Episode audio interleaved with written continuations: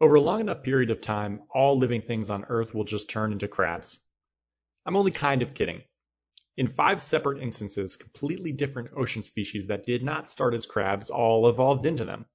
They look and act like, quote, true crabs, but they all got there from very different beginnings. This process, something that wasn't a crab evolving into one, has happened enough times that it has a name carcinization.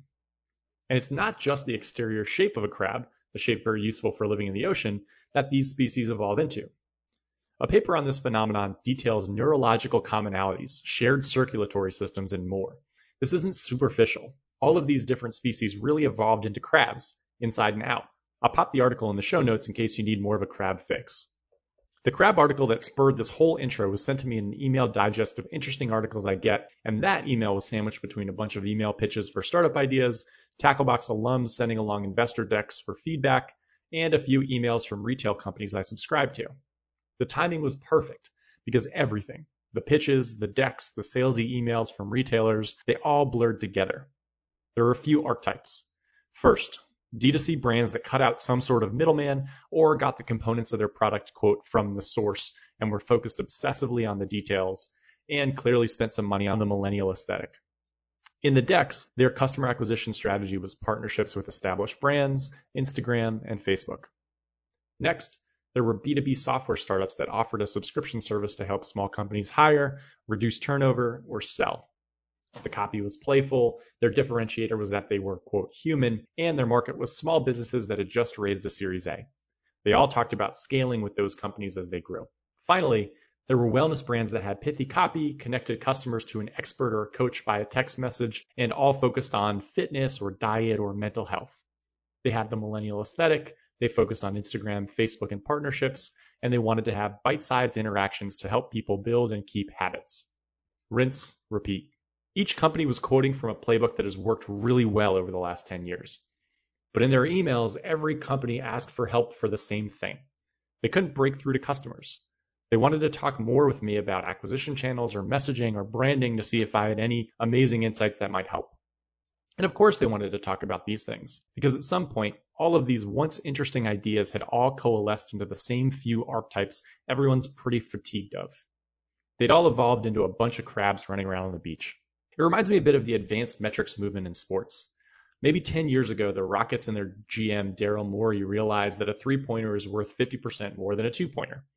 They then focused on taking way more three pointers and only a very high percentage of two pointers than everyone else. This led to them winning a bunch of games. In baseball, the Tampa Bay Rays realized they can move their defensive players in real time based on where certain hitters were most likely to hit the ball. Each of these teams had an advantage for a few years, but now those strategies are table stakes as every team in the league has copied them. And frankly, those tactics are overemployed. The alpha is completely gone. We're at that point with the startup archetypes above. Actual differentiation is really hard to come by. It's like everyone is still shooting three pointers because the next thing hasn't been figured out yet, and so everyone looks the same. Differentiation is a huge topic, so we're going to dig in today on a set of key questions you need to ask to get yourself some. Specifically, I want to talk about one of the more innovative business models I've seen in the past decade. This is true differentiation, and it comes from an unusual source a shoe company.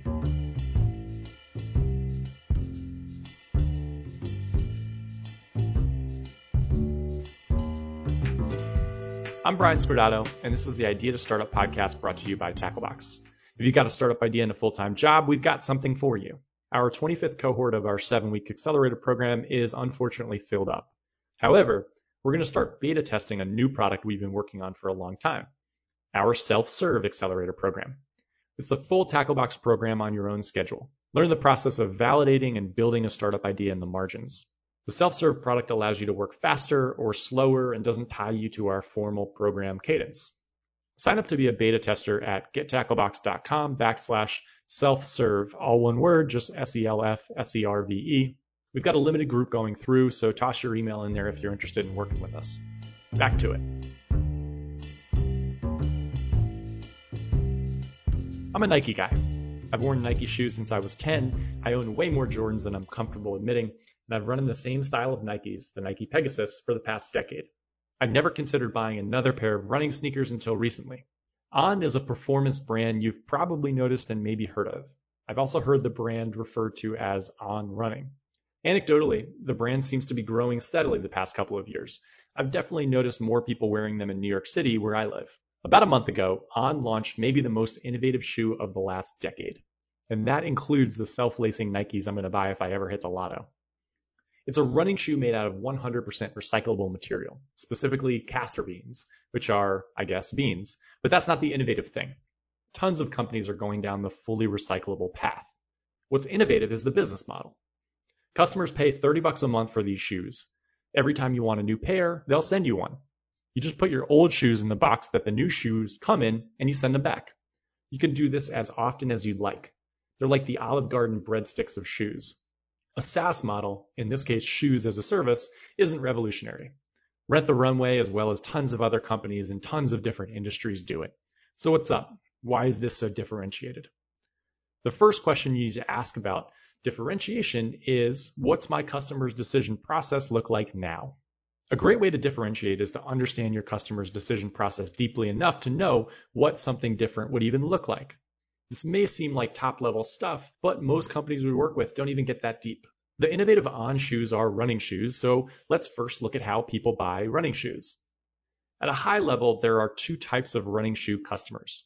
People who buy the same pair every year, we'll call them the rigid buyers like me, and then there are the tinkerers. These are the early adopters of the running shoe world. They buy different types of shoes all the time to test out the new technologies or brands. The tinkerers take pride in knowing about everything new. They're usually the touch point in their group of friends. When someone needs a new pair of running shoes, they go to the tinkerer. The goal of the tinkerer is to be in the know. The rigid buyer, on the other hand, takes pride in not having to make a decision. The shoes they have work. The goal of the rigid buyer is to remove all the friction that keeps them from running. They just want to run and they don't want to get hurt. That's me. I'm the rigid buyer and we're going to take my perspective. Here's how I see the world of running shoes. I've got the Nike Pegasus shoe, the shoe I've been running in for a decade, and I buy the new version every year, just about every six months.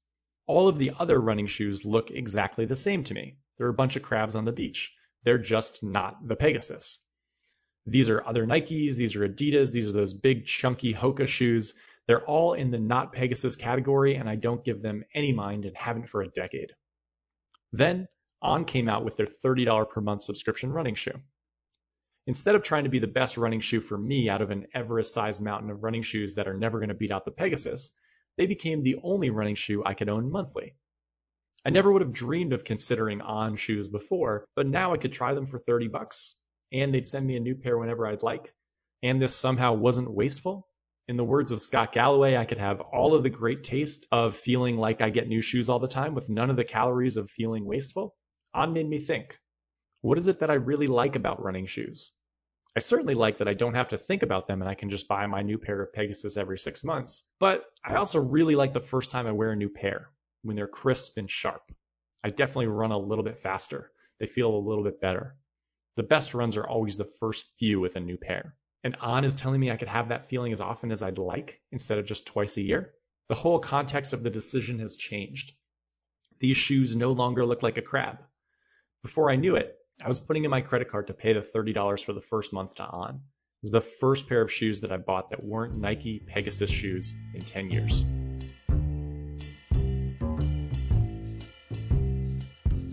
The next question you need to ask about differentiation is the one that my grandpa, a first generation immigrant from Italy, used to say over and over.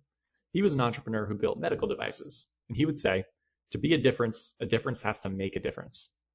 While a lot of the differentiators, design, direct to consumer, etc., were once enough to differentiate, they're now like all the teams in the NBA focusing on three pointers in basketball. They're a decade late. A true differentiator should help you with the entire funnel. It should help you acquire customers, convert customers, retain customers, and spur referrals with customers. Good design and pithy copy just don't do that anymore. You need to ask, does this differentiator permeate through the whole business Will it make it easier for me to do all the hard things acquire, convert, retain, and refer? On subscription service does that. First, on acquiring customers. The question everyone in my inbox is asking how do I break through the noise? For On, this comes through press, everywhere, because the subscription service is worth talking about. Any real differentiator should be. $30 a month for a shoe with unlimited new shoes is something that the press can't not write about. It's way too interesting.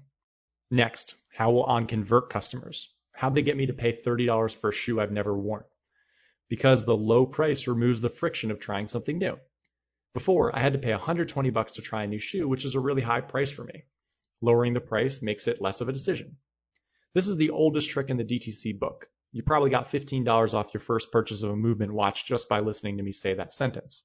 But On isn't artificially lowering the price like most direct to consumer companies do just to jack it up after you've made your first purchase. The model is $30 a month for life. It makes me think about price differently and makes it easy for me to try. Long term, it's likely more profitable for On. My customer lifetime value for a year is $360, assuming that I stick. Next, retention becomes about the product. The faucet's on. Customers will need to turn it off rather than the other way around. It's a far better model than paying money to stay top of mind and trying to spur me to make follow on purchases. I have to stop the purchases rather than on having to spur me to create new ones. And finally, on referrals, the way that you'll grow is customers telling other customers about your product. We've talked about this. Growth is just a giant game of telephone. Well, runners talk to other runners. What's the holy grail for a brand? Your customers all saying the same thing about you. That's how a message sticks. If you ask 10 people about the Nike Pegasus, you'll probably get 10 different responses. If you ask 10 people who have the on running shoes, you'll get the same response. They'll say, I get a new pair whenever I want it for 30 bucks a month. That message travels. Running is social. You're outside, you run with people, people see you. It's no accident these on shoes are the crispiest of crispy white. With that subscription, your shoes will always be that white. These will be the crispy white shoes you see in the park. People will run by with them and you'll notice. It won't take long until you start to connect the dots. Oh, those are the subscription shoes. On is betting that'll be memorable enough that the next time you consider buying sneakers, you pause. The decision will be, should I buy normal sneakers or should I buy those subscription shoes? What they've done is change the parameters of your decision. Brilliant.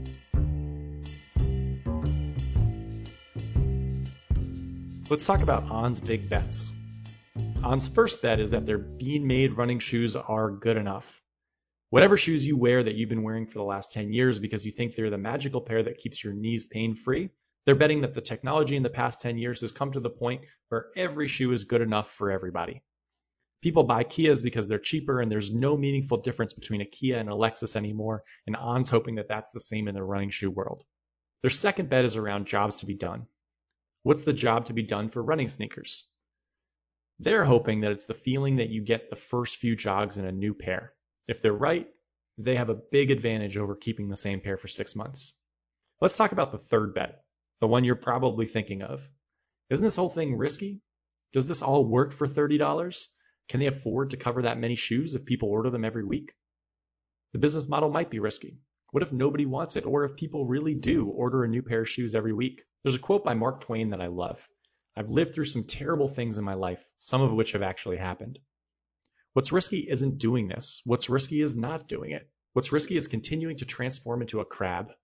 Nike isn't going to sit there on their hands. This is a cutthroat industry, and the status quo will put you in the unemployment line. I have no insider information here, but this also feels like a big test to me. What I mean is, I'm not even sure that On has made these shoes yet. The shoes won't be delivered until 2021, according to the website. All you can do now is pay your 30 bucks and get dibs on them whenever it is that they launch. I think On's just testing demand for the business model so that they can figure out if it actually is worth executing on. It's Startup 101. This is a test. They're seeing how many people are actually willing to pay the $30. Then I imagine they'll probably roll it out to a limited group see how frequently they actually want new pairs, and then if the whole business model makes sense, they'll roll it out to a broader audience. This is just testing to figure out if it'll all work, if it's the differentiator worth leaning into. The last question around differentiation is the most basic one. How do you find differentiation? At its core, differentiation is just smashing disparate things together.